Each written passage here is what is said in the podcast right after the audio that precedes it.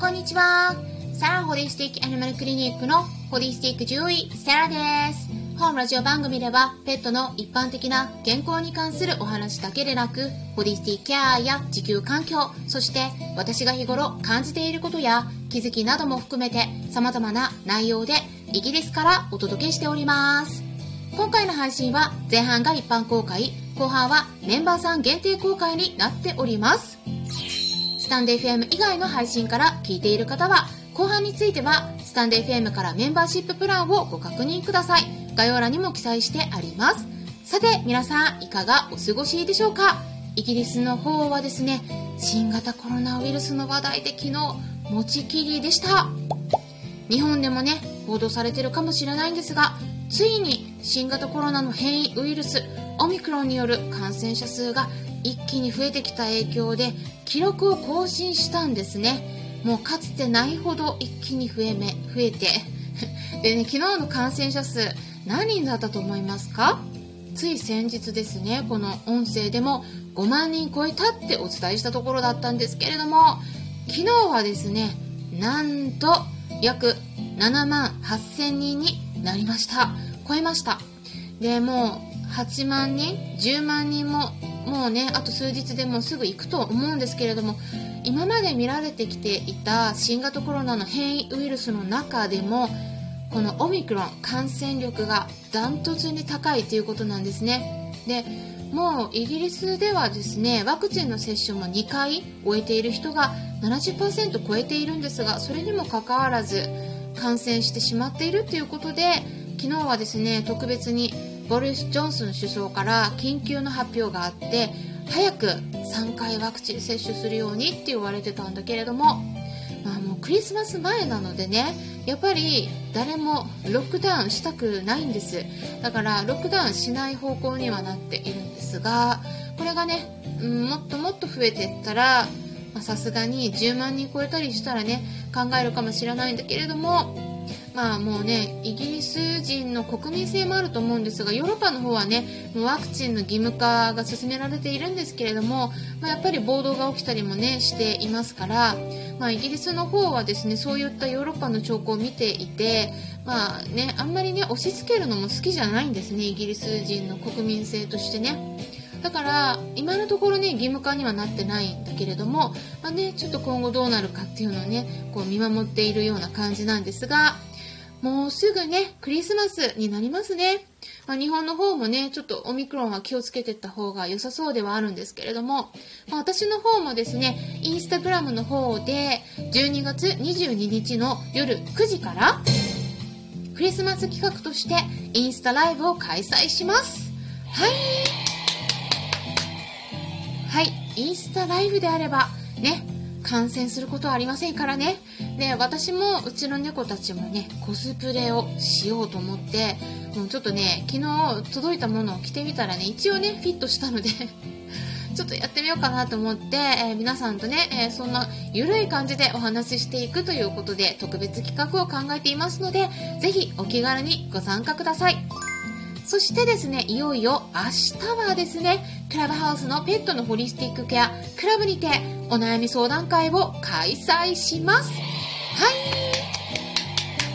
はい、こちらはですね、12月17日金曜日の夜10時10分からになりますので、何かあればお気軽にご質問ください。もうすでにね、ご質問いただいているものがあるんですけれども、質問箱設けておりますので、そちらにご質問いただければ、当日参加することができなくても読み上げて、私の方で回答して、えー、アーカイブ残そうと思っていますので、参加できない方もね、えー、お気軽にご質問いただければと思います。質問箱は概要欄の方にリンク先を載せてありますのでご確認ください。でその時にですね質問箱に12月17日のクラブハウスで回答してくださいというような感じでえ文章を添えていただければと思います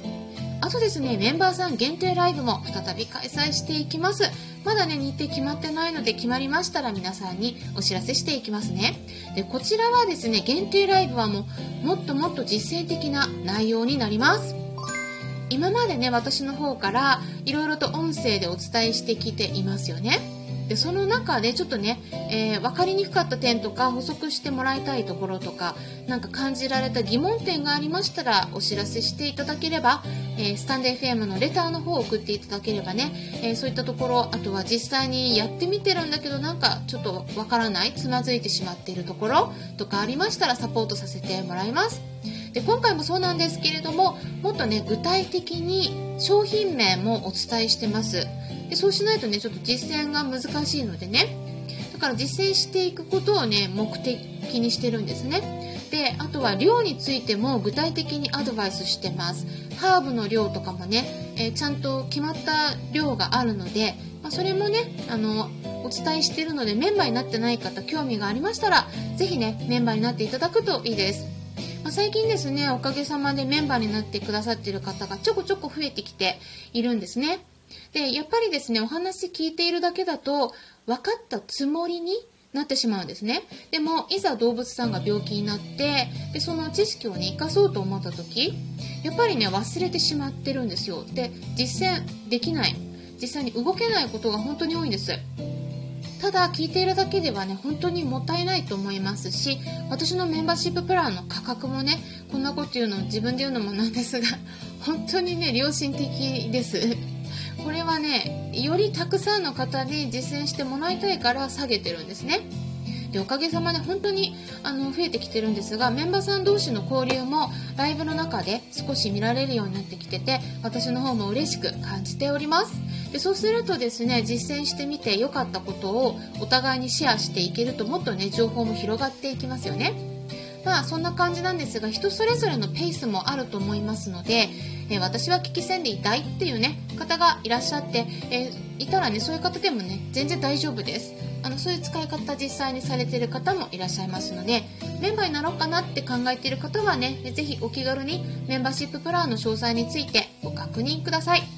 で本題に入っていきたいと思うんですが昨日はねクリスマスなどの特別な日にあげたいけれど注意した方がいい食べ物もあるんだよっていうことでお伝えしましたよね。でそこでその続きとして今日は年末年始にかけて今から用意しておいた方がいいお薬とサプリ2つお伝えしたいと思います。で昨日もお話ししたんですが年末年始ってね動物病院が閉まってたりすること多いんですね。でそんな時に一緒に暮らしている動物さんが具合悪くなってしまったらどうしよう。そんな風に思ったことありませんか？去年大丈夫だったから今年も大丈夫なんていう保証はありません。もちろん今しておくべきこととしてはそうなった場合にどの動物病院に連れて行けるかどこがやってるのか今のうちに下調べしておくことなんですが、まあ、その他にですね動物病院に連れて行くほどでもないんだけれど今ちょっと対応できることないかなって思われるようなシチュエーションですよね。例えば吐いたとか下痢したとかこれもね結構あるあるなんです。特にもともとお腹が弱くてすぐに壊しやすい子は要注意ですね、まあ、そういったね特別な日に限って調子を崩したりすることが多いんですね。でそんな時を想定して事前に動物病院の先生に言えば常備薬として少しねお薬もらっておくことができます。なので今回はね具体的にどんなお薬とかサプリを常備薬としてお家に置いておくといいのかそれについてお伝えしていきます。ということでいろいろお話ししていきたいと思うんですがスタンド FM 以外の配信の場合はここで終了になりますのでもしも後半聞きたい方はスタンド FM アプリの方から聞いてみてください。アプリは携帯電話アプリの検索のところからスタンド FM で入力したら出てきますのでダウンロードして私のチャンネルを探してメンバーシッププランにご登録いただければ、えー、最後まで聞くことができるようになります。詳細は概要欄の方をご確認ください。それでは後半に入っていきましょう。